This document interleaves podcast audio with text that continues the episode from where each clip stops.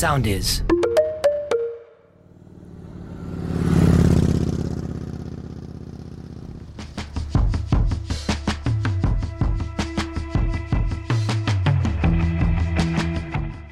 Φίλες και φίλοι, γεια σας. Είμαι ο Λάζαρος Μαυράκης και τα τελευταία 24 χρόνια βάζω τις λέξεις σε σειρά, γράφοντας για ένα από τα πιο γοητευτικά αντικείμενα πάθους, τις μοτοσικλέτες. Ουσιαστικά γράφω, ζω και εξελίσσομαι μέσα από τις μοτοσικλέτες και αυτό ακριβώς θα μοιράζομαι μαζί με όλους εσάς, μέσα από τη σχέση που θα χτίζουμε σε κάθε επεισόδιο με τις μηχανουργίες.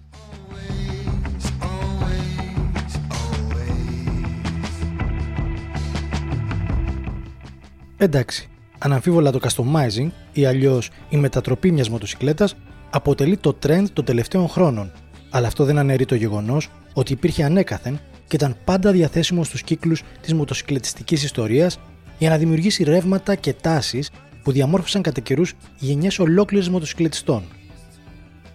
Πίσω όμως από τη διαδικασία κρύβονται πολύ μεγαλύτερες προεκτάσεις και επιρροές, με πιο σημαντική στην επίδραση αυτού που κάνει το customizing.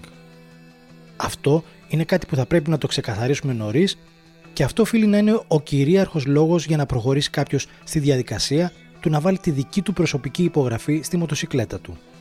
Σίγουρα όλοι μας έχουμε δει και έχουμε ζηλέψει custom μοτοσυκλέτες είτε σε αντίστοιχα events είτε ακόμη και στο δρόμο δίπλα μας, προβάλλοντας εικόνες του εαυτού μας πάνω στη σέλα τους, πάνω σε δημιουργήματα που θα θέλαμε εμείς να έχουμε φτιάξει.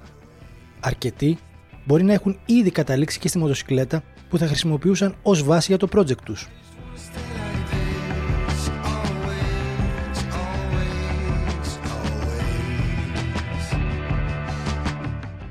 Τι χρειάζεται όμως για να πάρει κάποιος ένα μοντέλο παραγωγής και να το μετατρέψει σε ένα custom αριστούργημα βάσει της δικής του οπτικής που ονειρεύεται; Χρειάζονται πολλές δεξιότητες για να φτιάξει μια custom μοτοσυκλέτα, αλλά τα καλά νέα είναι ότι αυτές τις δεξιότητες μπορεί ο καθένας να τις αποκτήσει ενώ κατά τη διάρκεια όλης αυτής της διαδικασίας, που είναι και το σημαντικότερο, θα περάσει καλά.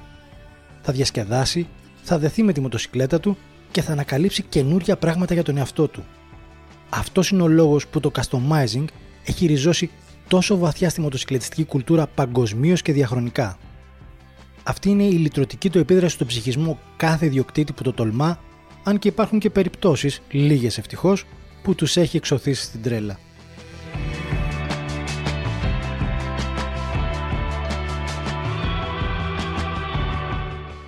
Για να μην φτάσετε όμως μέχρι εκεί και για να είναι μια πραγματικά δημιουργική διαδικασία που θα συμβάλλει στην εξέλιξή σας, τόσο ως αναβάτες αλλά και ως άνθρωποι εν γέννη, καλό θα είναι να ακολουθήσετε μερικούς βασικούς κανόνες πάνω στους οποίους μπορείτε να κινηθείτε για τα πρώτα σας βήματα στο χώρο του customizing. Καταρχήν, ξεκινήστε κάνοντας μια ειλικρινή κουβέντα με τον εαυτό σας για το πόσο μεγάλες θα είναι οι αλλαγές και οι επεμβάσεις έχοντας πλήρη επίγνωση των ικανοτήτων σας ή θα ξεκινήσετε με μικρές επεμβάσεις που θα δίνουν τη δυνατότητα να είναι λειτουργική η μοτοσυκλέτα σας καθ' όλη τη διάρκεια του project, ή θα προχωρήσετε σε δραστικές αλλαγές, πράγμα που σημαίνει ότι θα περάσει αρκετό καιρό στον καρά σας. Καλό είναι στην πρώτη σας απόπειρα να ακολουθήσετε την πρώτη εναλλακτική.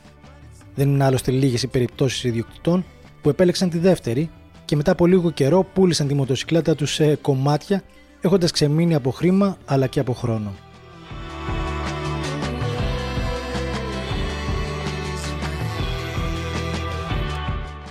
Επιλέξτε ω βάση μια μοτοσυκλέτα με απλά τεχνολογικά χαρακτηριστικά, όχι κάποιο σπάνιο μοντέλο, χωρίς πολλά ηλεκτρονικά. Η πολυπλοκότητα δεν είναι η καλύτερη συνθήκη για αρχή και η εύκολη πρόσβαση σε ανταλλακτικά είναι must. Ξεκινήστε το σχεδιασμό από το πλαίσιο και προς τα έξω και μην διστάσετε να ανατρέξετε για βοήθεια στο διαδίκτυο. Υπάρχουν πολλές ομάδες και φόρουμ που μπορείτε να βρείτε χρήσιμες πληροφορίες. Το βασικότερο όμως είναι να αρχίσετε με μια δική σας βιβλιογραφία που εύκολα μπορείτε να βρείτε στο ίντερνετ, καθώς εκεί βρίσκεται η πραγματική πηγή της γνώσης.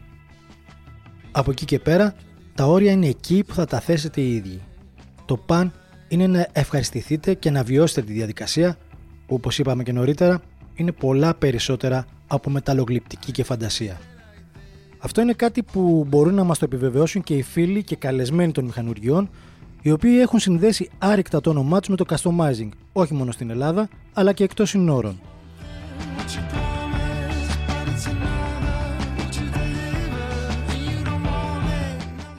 Ο Χρήστος Ζαμπετάκης είναι ο διοκτήτη της E-Racer, μιας εταιρείας που ασχολείται με την παραγωγή custom εξαρτημάτων και που, χωρίς υπερβολή, προσφέρει τη μηχανολογική καλλιτεχνία σε μαζική παραγωγή. Ο Λεωνίδας Πολίτης είναι ο ιδρυτής της πλατφόρμας Cafe Racer Cult και από τους λίγους ανθρώπους στην Ελλάδα που έχουν τόσο βαθιά γνώση και άποψη για το customizing. Καλησπέριζω λοιπόν τους φίλους μας. Καλησπέρα Χρήστο. Καλησπέρα. Καλησπέρα Λεωνίδα. Καλησπέρα. Χρήστο, πες μας δύο λόγια για τη C-Racer. Η C-Racer κατά κύριο λόγο είναι μια εταιρεία η οποία παράγει αξεσουάρ μοτοσυκλέτας. Από το 2013 και μετά εμπλακήκαμε περισσότερο με αυτή τη μόδα που υπήρχε και συνεχίζει να υπάρχει γύρω από τα custom μηχανάκια. Εμπλακήκαμε περισσότερο σε παραγωγή τέτοιων εξαρτημάτων γιατί ήταν η ζήτηση της αγοράς. Είναι δηλαδή ένα ρεύμα που δεν είναι απλώς μια μόδα όπως ε, είπες, αλλά νομίζω ότι είναι μια διαρκή στάση. Από ό,τι φαίνεται ε, δεν είναι όπως οι άλλες μόδες. Ε, εκτός το ότι έχει διαρκέσει πάρα πολύ μεγάλο χρονικό διάστημα από το 2013 που σχεδόν ξεκίνησε ε, και έχει σταθεροποιηθεί σαν αγορά και έχει κουμπώσει δίπλα της και άλλες αγορές όπως ας πούμε το ρούχο, όπως ε, το surfing, ε, το skateboard ε, και όλα αυτά τα παρεμφέρει που φτιάξαν ένα στυλ. Το hipster style, ας πούμε. Ακριβώς, ακριβώς. Εδώ θα πρέπει να πούμε όμως ότι κάτι που συζητούσαμε και πριν, ότι υπάρχει μια παρανόηση μεταξύ του τι είναι custom και τι δεν είναι, έτσι. Ναι, ναι. Ουσιαστικά custom είναι ε, οποιαδήποτε κατασκευή κάνεις πάνω σε μια μοτοσυκλέτα η οποία δεν έχει να κάνει με την ε, original μορφή της μοτοσυκλέτας. Οποιαδήποτε μετατροπή δηλαδή. Ακριβώς. Ο περισσότερος κόσμος βέβαια custom νομίζει τις chopper μοτοσυκλέτες. Επειδή ένα μεγάλο μέρος από τις chopper μοτοσυκλέτες είναι όντως custom. Φτιάχνονται δηλαδή, ε, πώς το λένε, από τα χέρια κάποιου ξεχωριστά. Ε, αυτή η μόδα όμως πέρασε πλέον και σε, άλλες, σε άλλα μοντέλα μοτοσυκλετών, ε, σε πιο street μοτοσυκλέτες, όπου αρχίζαν να φτιάχνονται αναβιώνοντας τη παλιά μόδα τα cafe racer, τα scrambler, τα bomber και όλη αυτή η μόδα τέλος πάντων των custom μοτοσυκλετών. Από τη δική σου εμπειρία πόσο μεγάλο είναι το ρεύμα του customizing στο εξωτερικό αυτή τη στιγμή; Είναι αρκετά μεγάλο ε, με δεδομένο ότι έχει αυτό που έλεγα και προηγουμένως ότι έχει ενσωματώσει και άλλες μόδες οπότε απλώνει σε περισσότερο κόσμο ακόμη περισσότερο. Ε, αυτή τη στιγμή έχει σταθεροποιηθεί και είναι καλό αυτό που σημαίνει ότι δεν είναι κάτι που θα πεθάνει σε πέντε χρόνια όπως έγινε με άλλες περιπτώσεις μοντέλων και συνεχώς ενισχύεται. Οι εταιρείες βγάζουν καινούργια μοντέλα, ε, αναβιώνουν παλιά, ε, φτιάχνουν καφέ οπότε μεγαλώνει, το πεδίο... μεγαλώνει συνέχεια το όλο σκηνικό. Πάνω σε αυτό που έλεγε ο Χρήστος, σε μια έρευνα που έκανα για τις εταιρείες μοτοσυκλετών τι μοντέλα βγάζουν που ασχολούνται με την custom σκηνή είναι περίπου 25 με 30 χωρίς να έχω υπολογίσει τα μοντέλα του 2021. Ναι, ναι. Οπότε είναι πολύ να μιλάμε για μια σκηνή που ήρθε, είναι εδώ και θα μείνει για πολύ καιρό. Μάλιστα. Για να γυρίσουμε πάλι λίγο στο Χρήστο, πόσο δύσκολη είναι η δημιουργία custom εξαρτημάτων; Κοίταξε, ε, εξαρτάται τι φτιάχνει ο καθένας αν φτιάξεις, ας πούμε, παράδειγμα, custom για να το βγάλεις παραγωγή, ναι, είναι, έχει ένα μεγάλο βαθμό δυσκολίας στο ότι πρέπει να λάβεις πολλές παραμέτρους υπόψη σου για αυτό που θα φτιάξεις. Και χρειάζεται και πολλή τεχνολογία, έτσι, τεχνολογική υποστήριξη. Από εννοείται, εννοείται, εννοείται. Εντάξει, υπήρχε η τεχνολογική υποστήριξη, απλά ε, προσαρμόσαμε την παραγωγή μας σε αυτό το στυλ, ας πούμε. Και μια, μια άλλη ερώτηση που θα ήθελα να σου κάνω και είμαι σίγουρος ότι σου κάνουν πάρα πολλοί υποψήφοι ε, ιδιοκτήτες custom είναι αν μπορεί και αν υπάρχει τρόπος να μετρηθεί το κόστος του customizing σε μια μοτοσυκλέτα. Ούτε μία στο εκατομμύριο.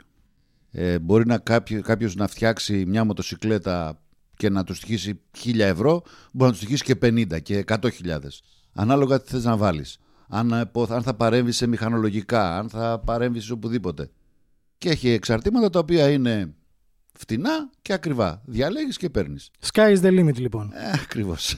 Λεωνίδα, για να έρθουμε τώρα λίγο σε σένα, ε, πες μας την άποψή σου, πού βρίσκεται αυτή τη στιγμή η σκηνή του customizing στην Ελλάδα; Στην Ελλάδα είναι σε υψηλό επίπεδο. Έχουμε ανθρώπους που έχουν βραβευτεί στο εξωτερικό με δουλειές τους εδώ. Όχι επειδή είναι ο Χρήστος εδώ μπροστά, αλλά και ο Χρήστος είναι από τους uh, πρώτους που εδώ ξεκίνησαν να κάνουν τόσο σοβαρή δουλειά που στην ουσία ο Χρήστος έχει ξεφύγει από τα ελληνικά σύνορα στο εξωτερικό και μόνο απευθύνεται. Δραστηριοποιείται, ναι. Ε, στην Ελλάδα, απ' την άλλη, υπάρχει ταλέντο, υπάρχουν ε, πολλοί άνθρωποι που ασχολούνται. Δι, πάντα στην Ελλάδα υπάρχει, υπήρχε, υπάρχει και θα υπάρχει η πατέντα. Γιατί το customizing είναι, θέλει πατέντα. Είχε ξεκινήσει και από τα παπιά το customizing, έτσι. Είχε ξεκινήσει από τη, μετά το δεύτερο παγκόσμιο πόλεμο με τα φουρκόνια και με τις... Ε, με το οτιδήποτε προσπαθούσε ο κόσμος να φτιάξει για να μπορέσει να κυκλοφορεί και να ανοικοδομηθει η χώρα μετά τον πόλεμο κτλ. κτλ. Οπότε, δηλαδή, στην ε, ιστορία της μοτοσυκλέτας γνωρίζεις από το χέρι του Αρβανιτόπουλου κτλ. Όλα αυτά είναι γραμμένα. Σωστά, σωστά. Ε, ποια είναι η κυριαρχή τάση στις custom μοτοσυκλέτες, Δηλαδή, υπάρχει κάποιο στυλ και ρωτάω και απευθύνομαι και στους δυο σας που έχει πιο μεγάλη απήχηση στον κόσμο; Ε, δεν νομίζω ότι υπάρχει κάποιο που το οποίο κυριαρχεί. Θα έλεγα ότι τα cafe racer, ας πούμε, επειδή έχουν και λίγο πιο εύκολο τρόπο κατασκευής, ε, ψιλοκυριαρχούν λίγο περισσότερο από ότι τα scrambler ή τα bomber ή κάποια άλλα μοντέλα. Ε, επειδή βάζουμε και, και άγνωστες λέξεις, για πες μας Λεωνίδα, τι εστί cafe racer, για να καταλαβαίνει και ο κόσμος. Ιστορία μεγάλη που ξεκίνησε... Με λίγα λόγια. Με λίγα λόγια ξεκίνησε ο όρος cafe racer μετά το, μετά το Δεύτερο Παγκόσμιο Πόλεμο που οι βετεράνοι του πολέμου προσπαθώντας να λειτουργήσουν πια σαν πολίτες μετασκευάζαν τις ε, μοτοσυκλέτες της, ε, τις, τότε τις μοτοσυκλέτες του στρατού τις κάναν πιο ελαφριές να μπορούν να οδηγηθούν λίγο πιο γρήγορα και στην ουσία το Cafe Racer ήταν ε, από τη μία καφετερία στην άλλη, όσο έπαιζε το ένας δίσκος στο jukebox για να γίνει ο ένας κύκλος, άτυπος αγώνας. Ε, να γίνει ο συγκεκριμένος κύκλος μέχρι να τελειώσει το τραγούδι κτλ. κτλ. Εγώ θέλω να προσθέσω σε αυτό που είπε ο Χρήστος πριν, ναι, όντως τα Cafe Racer είναι ε, η τάση που αυτή τη στιγμή επικρατεί. Απ' την άλλη μεριά έρχεται από πίσω και ασχολείται και ο Χρήστος τώρα και οι adventure μοτοσυκλέτες που καστομάρεις μοτοσυκλέτες παλιές χωμάτινες και μπαίνεις πια και σε αυτό. Βάζει το custom το πόδι του και σε αυτή την ε, σε και σε αυτό το και σε αυτή την υποκατηγορία ας πούμε στα adventure. Αυτό είναι πολύ στα... ενδιαφέρον γιατί είναι, είναι, πολύ είναι ένα καινούριο πεδίο έτσι. Ναι ναι και από τους πρώτους πάλι Χρήστος mm-hmm. θα σε λίγο καιρό θα δείτε τις λεπτομέρειες και εκεί. Ποιο πιστεύεις ότι είναι το κίνητρο για να ασχοληθεί κάποιος με το customizing; Η κουβέντα ήταν ότι δεν έβρισκα τη μοτοσυκλέτα που ήθελα να αγοράσω, οπότε την έφτιαξα. Για μένα είναι άλλο. Είναι η, ε, αν ε, πιάνουν τα χέρια σου και γουστάρεις, να απολαύσεις τις στιγμές της κατασκευής. Είναι όλη η διαδικασία δηλαδή που Ακριβώς. Έτσι. Δεν έχει σημασία αν θα κάνεις μια ωραία μοτοσυκλέτα, μια εντυπωσιακή ή μια γρήγορη είναι η μοτοσυκλέτα που έφτιαξες εσύ. Είναι η δική σου, ναι, αυτό είναι, άρα, είναι η δική σου μοτοσυκλέτα. Άρα έτσι, για να βάλουμε μια επικεφαλίδα, το επιτυχημένο customizing είναι να φτιάξεις τη μοτοσυκλέτα που αρέσει σε σένα και όχι στους άλλους. Ναι, ακριβώς, ναι, εννοείται. Αυτό σου λέω, δεν βρήκα να αγοράσω αυτή που. Δεν, δεν πωλείται μοτοσυκλέτα που έφτιαξα εγώ. Οπότε άρα... δυστυχώς μπαίνει το εγώ μέσα, αλλά ναι. Χαίρομαι πάρα πολύ γιατί επιβεβαιώνεται όλο αυτό που ε, έλεγα και εγώ νωρίτερα ότι είναι μια βαθιά εσωτερική διαδικασία που σε βοηθάει να ανακαλύψεις και τον εαυτό σου. Δεν ξέρω αν συμφωνείτε. Το ζεν ναι. και η... η τέχνη συντήρηση μοτοσυκλέτας και τα λοιπά. Σωστά, σωστά. Πάρα πολύ ωραία. Σας ευχαριστώ θερμά και τους δύο που συμβάλλατε με την πολύτιμη εμπειρία και τη γνώση σας. Εμείς ευχαριστούμε για τη φιλοξενία. Και να είσαι καλά, ευχαριστώ. Α κλείσουμε και με μια δήλωση του Βαλεντίνο Ρώση, του μεγαλύτερου αναβάτη των MotoGP όλων των εποχών, κατά την ε, δική μου ταπεινή άποψη. Δεν ξέρω αν συμφωνείτε. Συμφωνούμε που θεωρώ ότι ταιριάζει απόλυτα και στο customizing και για την οδήγηση μοτοσυκλέτας. Το να οδηγείς μια μοτοσυκλέτα είναι τέχνη. Είναι κάτι που το κάνεις γιατί κάτι σε οθεί από την ψυχή σου. Αμήν. Αμήν. Να είστε καλά. Ευχαριστώ πολύ. Και εμείς. Εμείς για χαρά.